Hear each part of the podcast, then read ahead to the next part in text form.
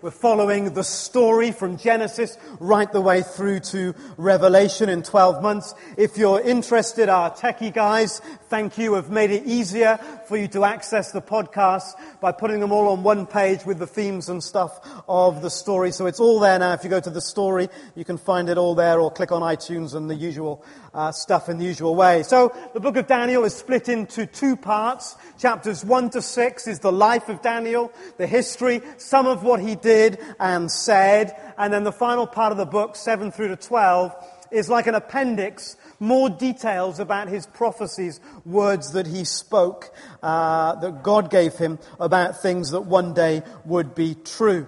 Now, we know the story. God's people have been willfully and persistently rebellious over many years, and we've looked at all of that over the last three or four weeks together.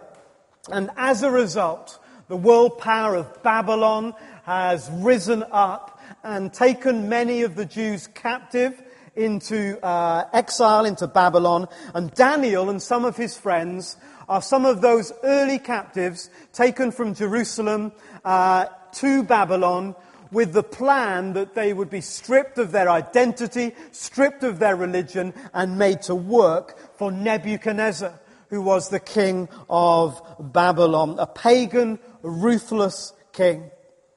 It was a catastrophic calamity for the people of God and for Daniel and his mates in particular. Babylon was as pagan as they come. Later on in the Bible, Babylon would be used as a word to mean as evil as anything could be. And so you'll find Babylon personified as, uh, uh, as demonic and satanic in the books at the end of the Bible, the book of Revelation in particular. Babylon was a huge, imposing city. It had a massive wall, 60 miles around the city. The wall was about 85 from memory feet thick. They used to have chariot races on top of the wall. It was so strong and imposing. Every 65 foot there was a higher watchtower where the guards would look out over the city and more importantly out to the surrounding territory to make sure no one was coming to attack it. The hanging gardens of Babylon were said to be one of the seven wonders of the world. This is a massive, impressive city. And towering over the city was the statue of Marduk, the god Marduk. In fact, everywhere you looked in Babylon, there were huge statues to the gods. And the gods were given the credit for the wealth, the success, and the military might of Babylon. Everywhere you look, the message was the same. This is how strong we are. There's no one in the world as strong and as mighty as we are. And everywhere you look, the gods that towered over the city were a reminder that these gods, small g in our world, were the gods responsible for bringing this glory and this might about. To that city, imposing, oppressive, demonic, pagan, these men in chains, young men, Daniel probably no more than 15 years of age, were led as captives. To these Jews, the gods with the small g suddenly looked enormously powerful. And their God with the big G that ruled over Jerusalem suddenly looked so ever so small because their little town, city of Jerusalem was lying in ruins. They'd been overrun. They didn't stand a chance against the might of the Babylonians and their gods. Away from their spiritual home, so taken out of Jerusalem, where they were all the same and they all worshipped the God of heaven and earth, into Babylon, where the rulers of that kingdom seemed so powerful and seemed to tower so high above them, moving from there to there, suddenly their God seemed ever so small. When we find ourselves away from our spiritual home, when we find ourselves away from the church community where people are like me, they worship God like I do, they think like I do, they have the same attitude and worldview as I do. In here, God can seem so big, but when you get out there tomorrow morning, this same God can seem ever so small. You with me? Anyone ever felt like that? That between Sunday and Monday, our God shrinks. Because the might of the rulers of this world seems so strong, seems so oppressive, evil seems to flourish, and all the rest of it. And our God seems so small. This book is written in that context. And the remarkable thing about this book that's written in that context, in that place where people like you and me, people like Daniel would naturally think, my golly, look what these gods, small g, have done. Is our God really as strong as we say? Is he really the creator of the ends of the earth? Can we really trust him with our lives?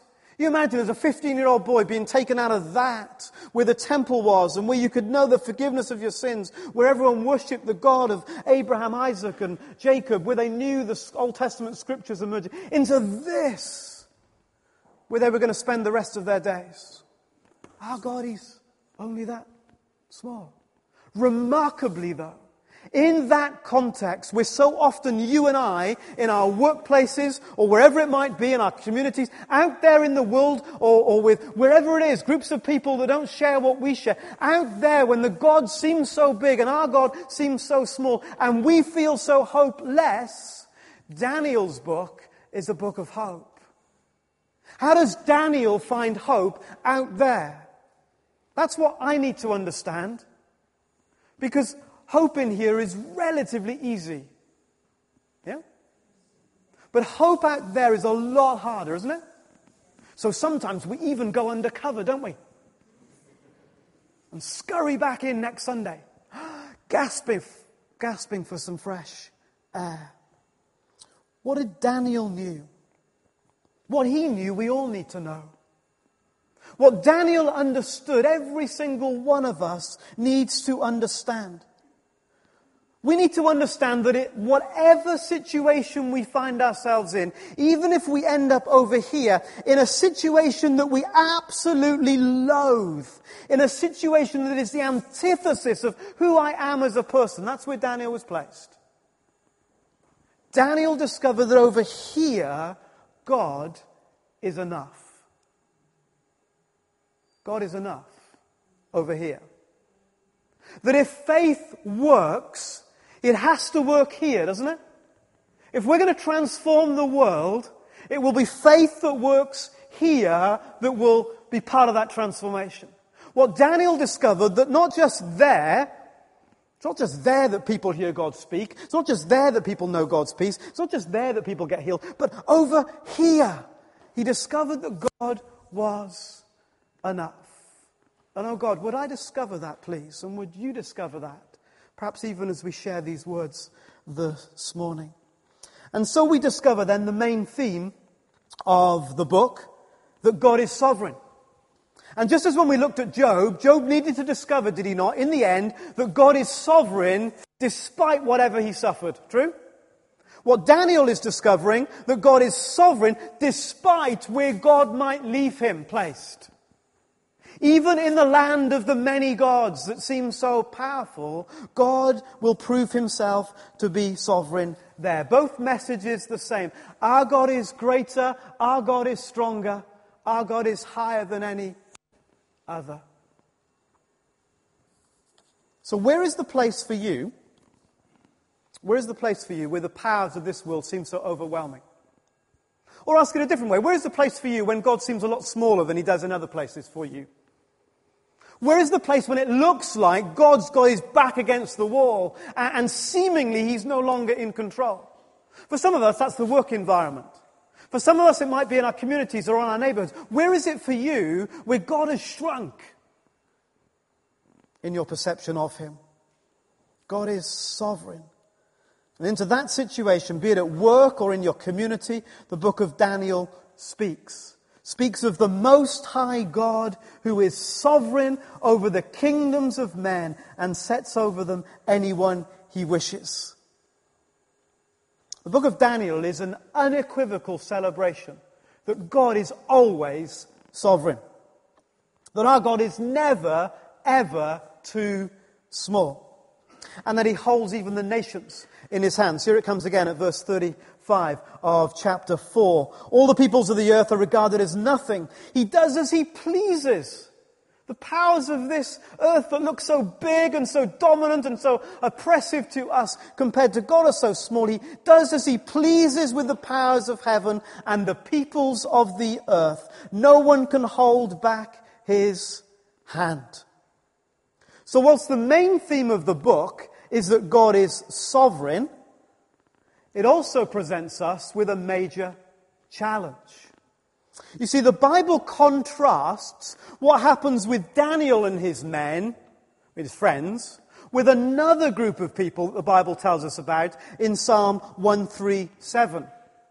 The people in Psalm 137, we find ourselves possibly having much more sympathy with. By the rivers of Babylon, we've been taken from Jerusalem, we're in Babylon, by the rivers of Babylon, we sat down and wept. There are no poplars. Sorry, rather, there on the poplars, we hung our harps. Harps for worship. How can we possibly worship God if He's placed us here? Worshipping here is fine. We've got the temple and we've got our harps all ready to go and we sing the Lord's song because we're in the Lord's land. But what about here? We can't sing. Let's put the music group away, the worship band away. Let's pack it all up because we cannot possibly worship God here. That's what they said. The tragedy is that for those people, their hearts were captive or have been taken captive by Babylon, not just their lives, their bodies. There will be a distinct difference in Daniel because his heart remains free. You can have a free heart and live there. Isn't that brilliant? You can have a free heart and still find yourself living in the land of captivity. And so they, they, said, well, this is just no place to worship. And they got angry and bitter. Instead of praising and worshiping God, they began to curse the Babylonians, to hate them and to say uh, uh, horrible, vengeful things about the Babylonians. They said, well, I just wish we'd sort these Babylonians out. I wish someone would just get their kids and dash them against the rocks. That's not quite a Matt Redman song, is it? Maybe it is. Joke. And so, uh, a huge contrast, yeah, between Daniel and his friends and these men sitting by the river saying, it's all hopeless, it's all lost. I can't possibly worship God here. What they were saying is that they can only worship God if the environment is right. That their worship is dependent on their circumstances. Now, you wouldn't know anything about that, would you? No, no, it's hard to get your head around, isn't it? That their worship is dependent on what was going on in their lives. Not blessed be your name in the land of plentiful, and blessed be your name when it's really tough and I don't understand it and it's black as I've ever known it. See, when tomorrow you find yourself under the rule of a pagan ruler, when you find yourself away from your spiritual home, spiritually living in a foreign land, be it your work, your street, your community, whatever that relates for you. The challenge is this.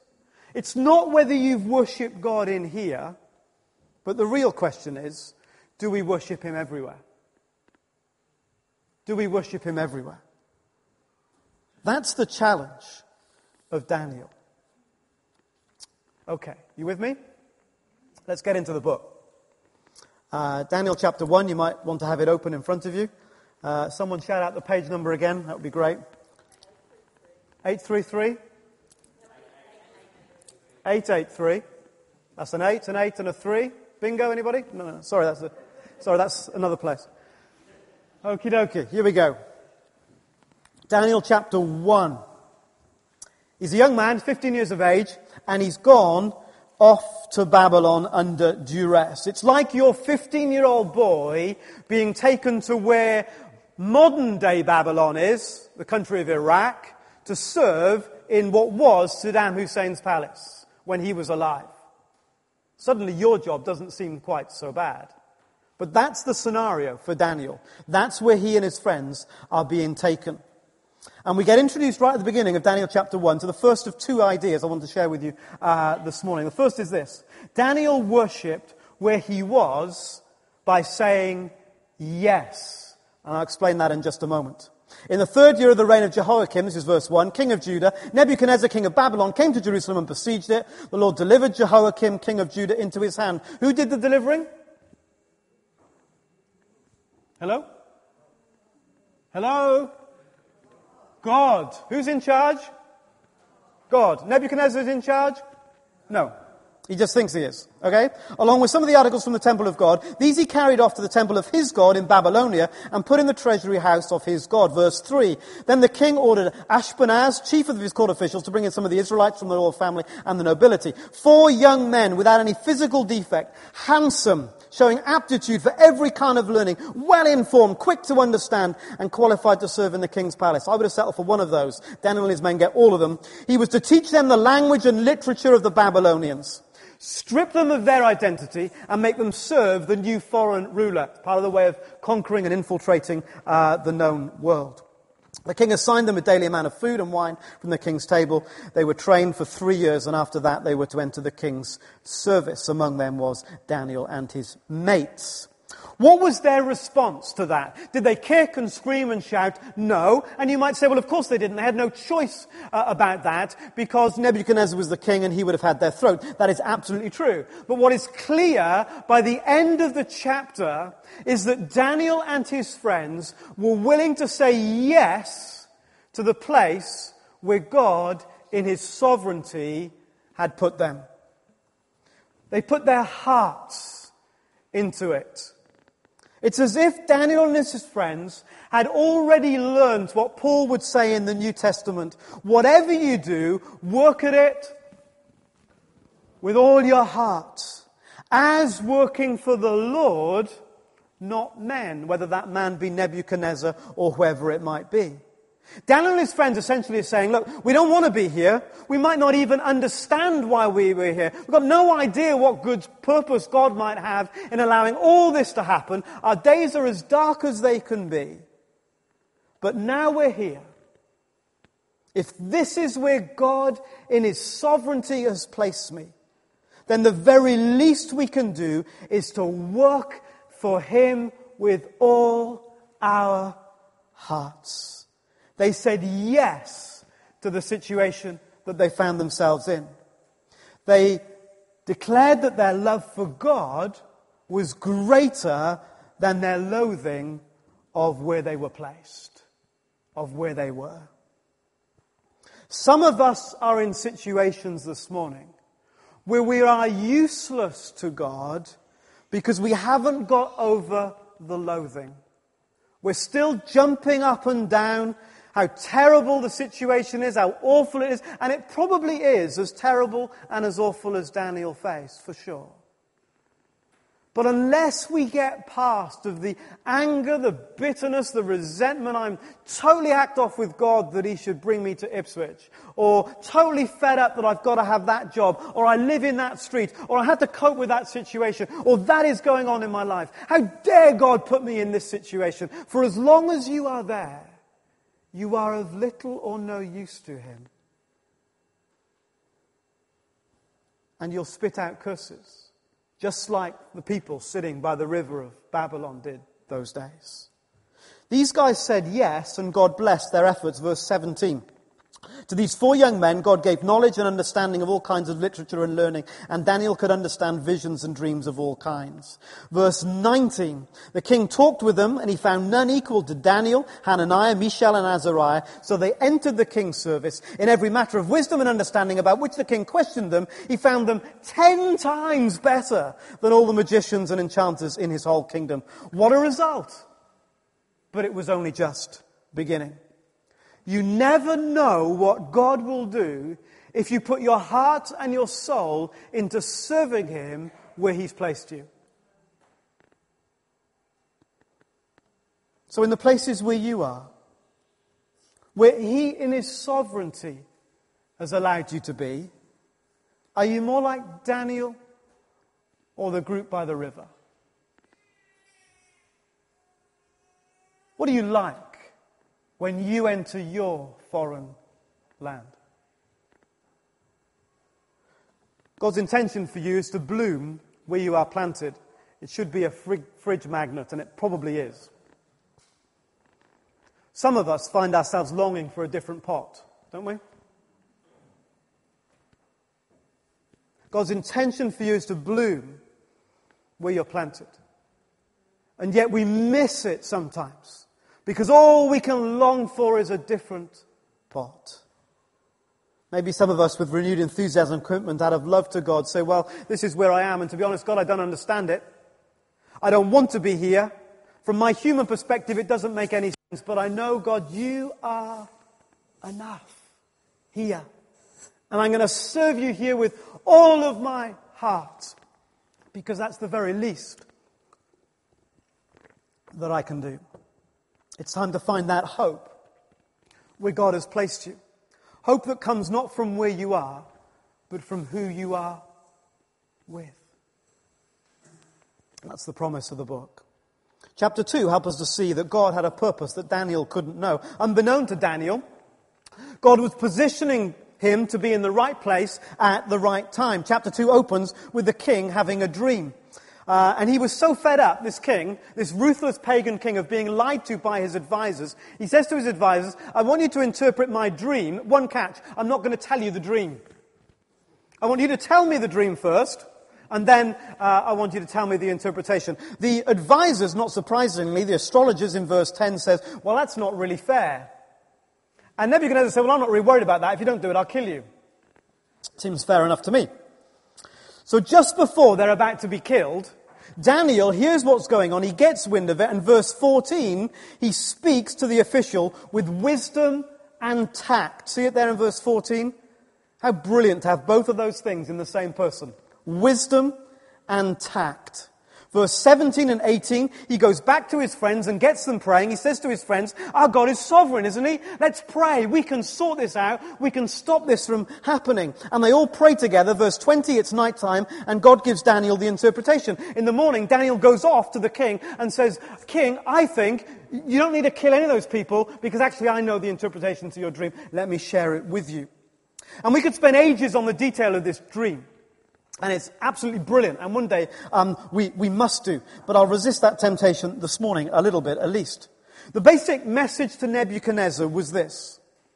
This kingdom, Nebuchadnezzar, that you are the ruler of, at the moment seems so powerful and mighty. It seems so invincible and so eternal. But it's only yours because God has given it to you. Chapter 2, verse 37. You, O King, are the King of kings. The God of heaven has given you dominion and power and might and glory. In your hands he has placed mankind and the beasts of the field. The kingdoms are in God's hands. Who's relieved about that? But this kingdom, Daniel goes on, interpreting the vision, the dream of Nebuchadnezzar, this kingdom that seems so invincible will one day fall and another will rise in its place. This kingdom will soon be replaced by another, and that kingdom will be replaced by another, and that kingdom will be replaced by another. Four world powers Nebuchadnezzar has a dream about that Daniel interprets. One will replace the other, will replace the other, will replace the other.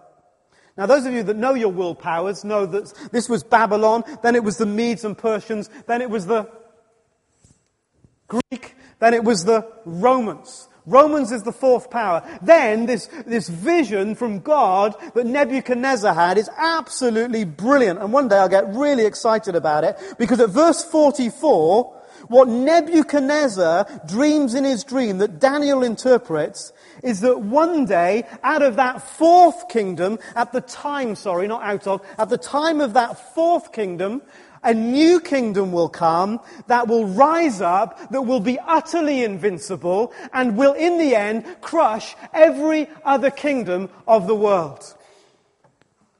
Hallelujah. So who is it talking about that will come at the time of the fourth kingdom, the Romans, who came when the Romans were ruling the world, whose kingdom might crush all the others. Jesus, fantastic. And that's a real surprise, isn't it? Because we've been through the whole of the Old Testament and there's no mention of Jesus whatsoever. If you've been here week on week on week on week on week, you'll know that that's absolutely not the truth. Jesus. So, verse 45, here we go. This is the meaning of the vision of the rock, which has already been mentioned in our service this morning. The rock cut out of a mountain but not made, but not by human hands, a rock that broke the iron, the bronze, the clay, the silver, uh, and the gold to pieces. In other words, a rock that smashed the whole statue, the whole image of these nations that would rise and fall. The great God has shown the king what will take place in the future. The dream is true, and the interpretation is trustworthy. Who was the rock in which Moses hid? Jesus. Who was the rock that the water came from in the desert from which they drank? Jesus. And in case you don't know, Paul says when he writes to the Corinthians, in 1 Corinthians 10 verse 4, the rock, he says, was Christ. The rock is Jesus. There in the heart of Daniel's book that's in the heart of pagan country. Jesus, where it looks like all the powers are lined up against God and His good kingdom. Jesus is there and the promise of His coming kingdom that will knock and crush every kingdom of the earth and will rise invincible in the end. See, Daniel understood that. And we need to understand it too. Daniel knew what we must do, that in Christ we are part of a kingdom that will never, ever fail. And when we stand over here and all the gods seemingly are all around us and their power and their oppression is all over us, there's one thing we need to remember that if we stand in Christ, every rule and every authority will fall. I thought that was all right. Oh, that was, you know, I thought that was okay. So, question this morning Whose kingdom do you want to align yourself with in the end? Where, where do you want to be in the end? Where do you want to be? There is a kingdom right now that looks so powerful. You see them around our world. There are so many mighty powers. And we in our lifetime have seen mighty powers rise and fall, have we not? The powers will come and they will go. But there is a kingdom that comes from the rock that will be inaugurated at the time of the Romans, says Daniel. His kingdom will never fail. It will go on forever and it will crush all the kingdoms of the earth. And that, incidentally, is the message of the second part of the book of Daniel. The prophecies are quite complex, chapter 7 through to chapter 12. Essentially, they say Jesus wins. So there's books and books and books and books about it. If you go to a, a, theological library and get all the books on Daniel chapter 7 to 12, you can just go, nah, Jesus wins, it's easy. That's what it says. Prophecies about all the kingdoms that will rise and fall, and then Jesus' kingdom that will rise and come again, and he will reign eternally forever. So how did Nebuchadnezzar respond to all of that? He acknowledged that the sovereignty of God was true. A new kingdom will come, it will come from this rock, a wind swept, the, the wind swept them away, it says, without leaving a trace, but the rock that struck the statue became a huge mountain and filled the whole earth. The response of Nebuchadnezzar, this pagan tyrant, worshipped the living God. Hallelujah. How did it all start? Because the young man says, It doesn't matter where I am, I'm going to worship him. Doesn't matter where I am, I'm going to worship him. Doesn't matter where I am, he's in control. Doesn't matter where I am, he's sovereign. Doesn't matter where I am, he's higher. Doesn't matter what I see, he's higher. Doesn't matter what intimidates me, he's higher. Doesn't matter what oppresses me, he's higher. I'm going to fix my gaze on him. No wonder Paul said to the church in Colossians, when equally there were gods of that age, the gods of Gnosticism and so on, seeming so strong and powerful, Paul said, this is a trick. Lift your eyes to the heavens and see where Christ really is. And so Daniel had his perspective right because he committed himself to worship, to saying yes. So I want to ask you a few questions then. Did Daniel know the power of the living God where he was placed in God's sovereignty? Yes. Did Daniel discover purpose for God even in that place? Did Daniel know the joy of making a difference for God's kingdom even there? Are not those the things we long to do? We long to know God's power. We long to know His purpose. We long to play our part in His kingdom. And we come here every week and we say, Lord, I want to be used by you. I want to be part of what you are doing. And God says, just begin to worship me here. I don't pretend that's easy. I don't pretend that's a simple thing. Well, it might be simple, but I don't pretend it's easy. But Daniel discovered perhaps something that we all need to discover afresh in our day and in our time. This cycle went on. Chapter 4, Nebuchadnezzar slips back and, and gets himself into a pickle, and, and there's another vision, and, uh, and, and God's word never fails. And eventually, Nebuchadnezzar is brought to his knees, and he confesses that God is the Lord again, and it goes right round the loop. And because Daniel is faithful, Nebuchadnezzar finds himself again worshipping the living God. But it could all have gone wrong. It could all have gone wrong unless Daniel learned something else. You see, the second key idea here is that Daniel worshipped where he was by saying, No. No. The idea of saying no is a theme that runs right through these chapters. Daniel and his friends were determined, because their allegiance was to a higher power, to serve that higher power even in the land of the Babylonians, even in Nebuchadnezzar's palace. But they also decided there would be times when, because of their allegiance to that higher power, they would say no. No fuss, no paddy, just no. So back at chapter 1, if you've got it open in front of you, uh, chapter 1, verse 8, they just said no. Daniel resolved not to defile himself with the royal food and wine and he asked the chief official for permission not to defile himself in this way. This was uh, a food that had been sacrificed to idols, and for Daniel that was a sign that he was submitting himself to the gods of the Babylonians, which he had no intention of doing. So he just said no. Daniel wasn't very stressed about it, but the official was in verse 10. He says, I'm scared stiff that if this goes wrong, Nebuchadnezzar will have my head. So Daniel comes up with a test, uh, and the test was, well, let's go for 10 days. We can just eat vegetables, and then we'll see if we're fitter or more healthier than the others. And then verse 15, 15, a big cheer for vegetarians. No, just an awkward laugh, okay? That's as good as vegetarians get. At the end of the 10 days, they looked healthier and better nourished than any of the young men who ate the royal food. So the guard took away their choice food and the wine they were to drink and gave them vegetables instead. So they said no, and it ended well. But it might not always end well. And the book of Daniel is clear about that.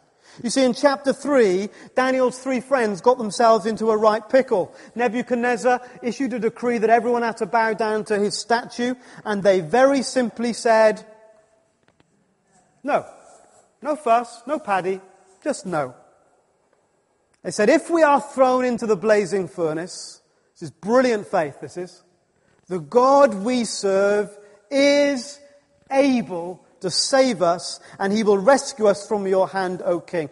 But even if he does not, we will not serve your gods or worship the image of gold that you have set up.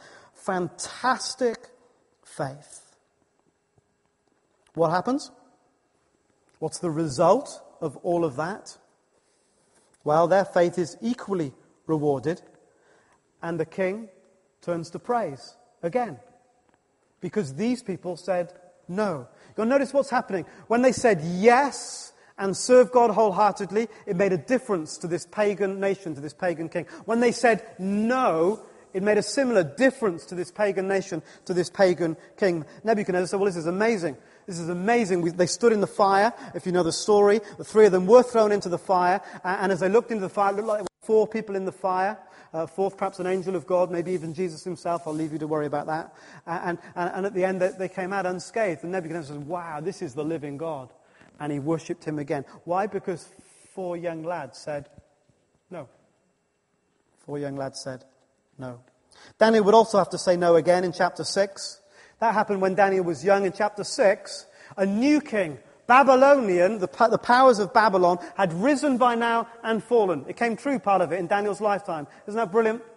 So by the time Daniel was getting to the end of his life, the power of Babylon had risen and fallen. The Medes and the Persians were now in charge. King Darius was there. He also issued a stupid decree that everyone should pray to uh, his God. And Daniel just said, no. When Daniel learned that the decree had been published, he went home to his upstairs room with a window open towards Jerusalem. Three times a day he got down on his knees and prayed, giving thanks to his God, just as he had done before. I'm not moving. No, I'm not budging. How old's Daniel? He's about 90 years of age now. Beautiful, beautiful man of God from his younger days to his final. Uh, no, no. No, there's a higher authority. No. He just said no. What was the result of that? Well, a different pagan king worshipped the living God because Daniel just said no. And, and, and get this, I'm finishing now. And, and get this. The, the, this, this, section of the book, so the, the history book, ends with this lovely picture. It's the night. Daniel is in the lion's den, peaceful, with an angel. Lions are sleeping, snoring. Everything's fine in the lion's den. The king, what's he doing on his bed? He's wide awake. He cannot sleep. He knows that there's an injustice. He's restless. He's out of control. The king who has all the power, the king who, who rules the whole of the known world cannot sleep for he's restless and anxious. The servant of God is quietly asleep in with the lions. Which kingdom do you want to align yourself with? There is a kingdom today that looks so powerful and overwhelming. But actually, in the end, it's passing away. Just say no. Sherry Parnell is uh, one of our members. She's a barrister and uh, she specializes in family law. But more recently, she's been working with Christians that got themselves in a bit of hot water, representing Christians who've just said no. I've asked Sherry to just share a little bit of her experience with that. Well, I have to be careful in what I do say, as obviously I have uh, duties of confidentiality. But some of you have heard, because I spoke briefly uh, at the church weekend about the case I was involved in.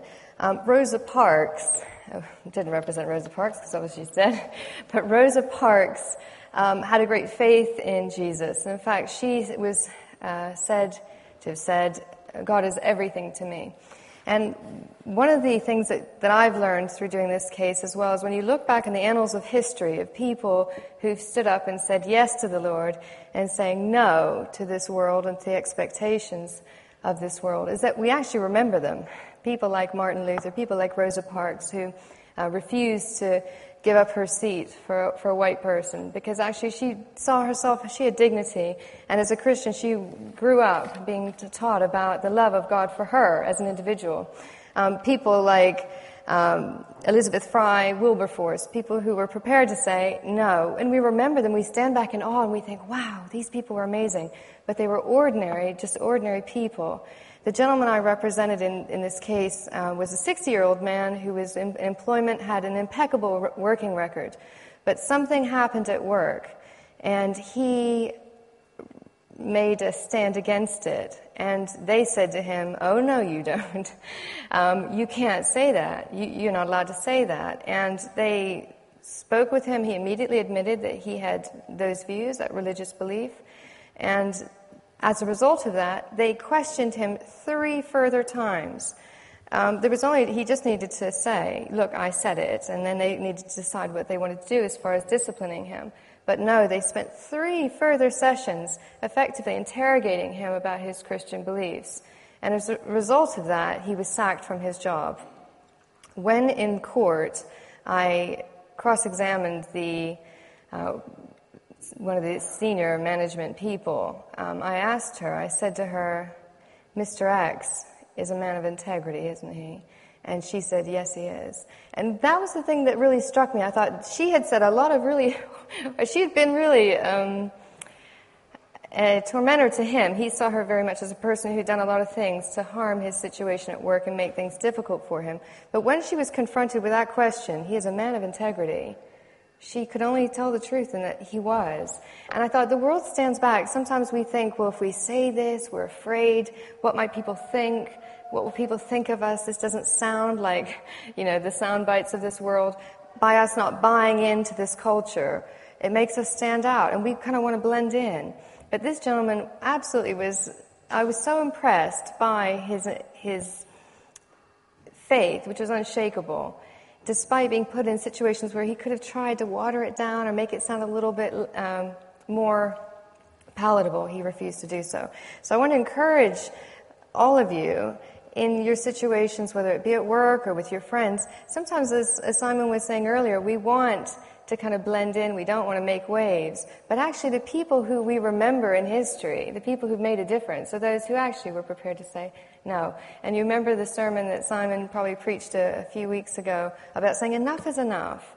enough is enough. And in fact, we'll see in the papers it's numerous cases, whether it's somebody wearing a, a cross, whether it's somebody who, who offers to pray with somebody who's terminally ill, and these people are losing their jobs. But in small ways, in your community, you can make a difference as well by I suppose when Simon was saying it's difficult, but it's empowering ourselves and looking at Calvary.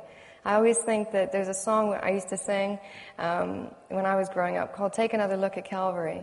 And when we look at the price that Christ paid for us, how can we but not um, take that stand? He gives us then that, that strength and that courage to stand against the tide. So um, I just want to encourage you in that regard. I won the case, well, we won the case, um, which was a great blessing, and this gentleman was certainly vindicated for what he went through. But it, it came at a cost. He, you know, he, he didn't get his job back. He didn't want his job back. He got some compensation, but ultimately, you know, he was vindicated for the stand that he took. So I just want to encourage you in that regard. And one of the things that the Christian Legal Center mentioned was that it's the ordinary people in the pews, the ordinary Christians that they're being so stunned by. It's not the great minister, the man with the, you know, the, five pound Bible, you know, with the stained glass voice. It's the ordinary man and woman in the street who are actually saying no when their back is against the wall. They're saying, actually, no, I'm not going to back down. These are my beliefs and this is what I believe in.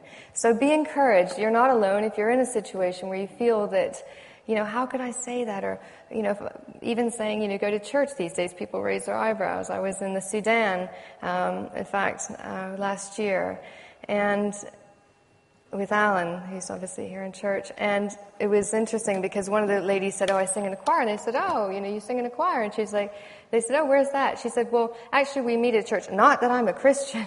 and I thought, "Oh, how sad! Well, how things have changed so markedly." But actually, maybe that's where we step up to the plate as Christians, and we make it clear we are not ashamed.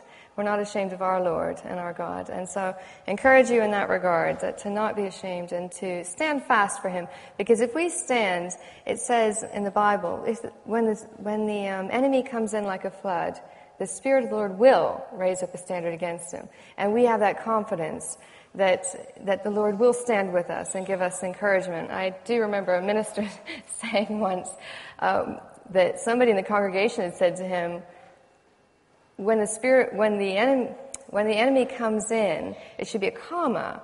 Like a flood, the Spirit of the Lord will raise up a standard against him. And he's like, oh no. it's when the enemy comes in like a flood. And sometimes it feels like we're being overwhelmed.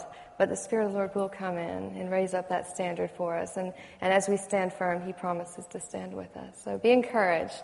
And that's all I'm going to say because Simon, Thanks, Simon will very usher much, me Very much indeed. Let's give Sherry a round of applause. And, and let, us stand, let's stand, everybody. Let's stand. And uh, that was the event. It's time to process what God wants to do in our, in our lives, speaking into our, into our hearts. What am I going to do about what I sense God has been saying to me? Maybe some of you, it's time to say yes to the place where God has placed you. You've been fighting it, maybe for many years. I wish I wasn't in this place. I wish I didn't have this job. I wish I had a job. I, I wish I was there and not here. I wish it was this and not that. And we've ended up speaking out curses, or at least in our hearts, when we've been called to worship the living God in that place. And maybe in your spirit, you know God's been speaking. It's time to say, Yes, I accept where you have placed me, and I know that you are enough. And for others of us, God's been speaking about the fact we've so easily blended in. There are perhaps moments when we should have said no. We pride ourselves that we didn't say yes. We probably said nothing, but we didn't say no. And there's something that God's laying His finger on by His Spirit that we need to agree with Him today. It's time to say no, to worship Him in the yes and to worship Him in the no.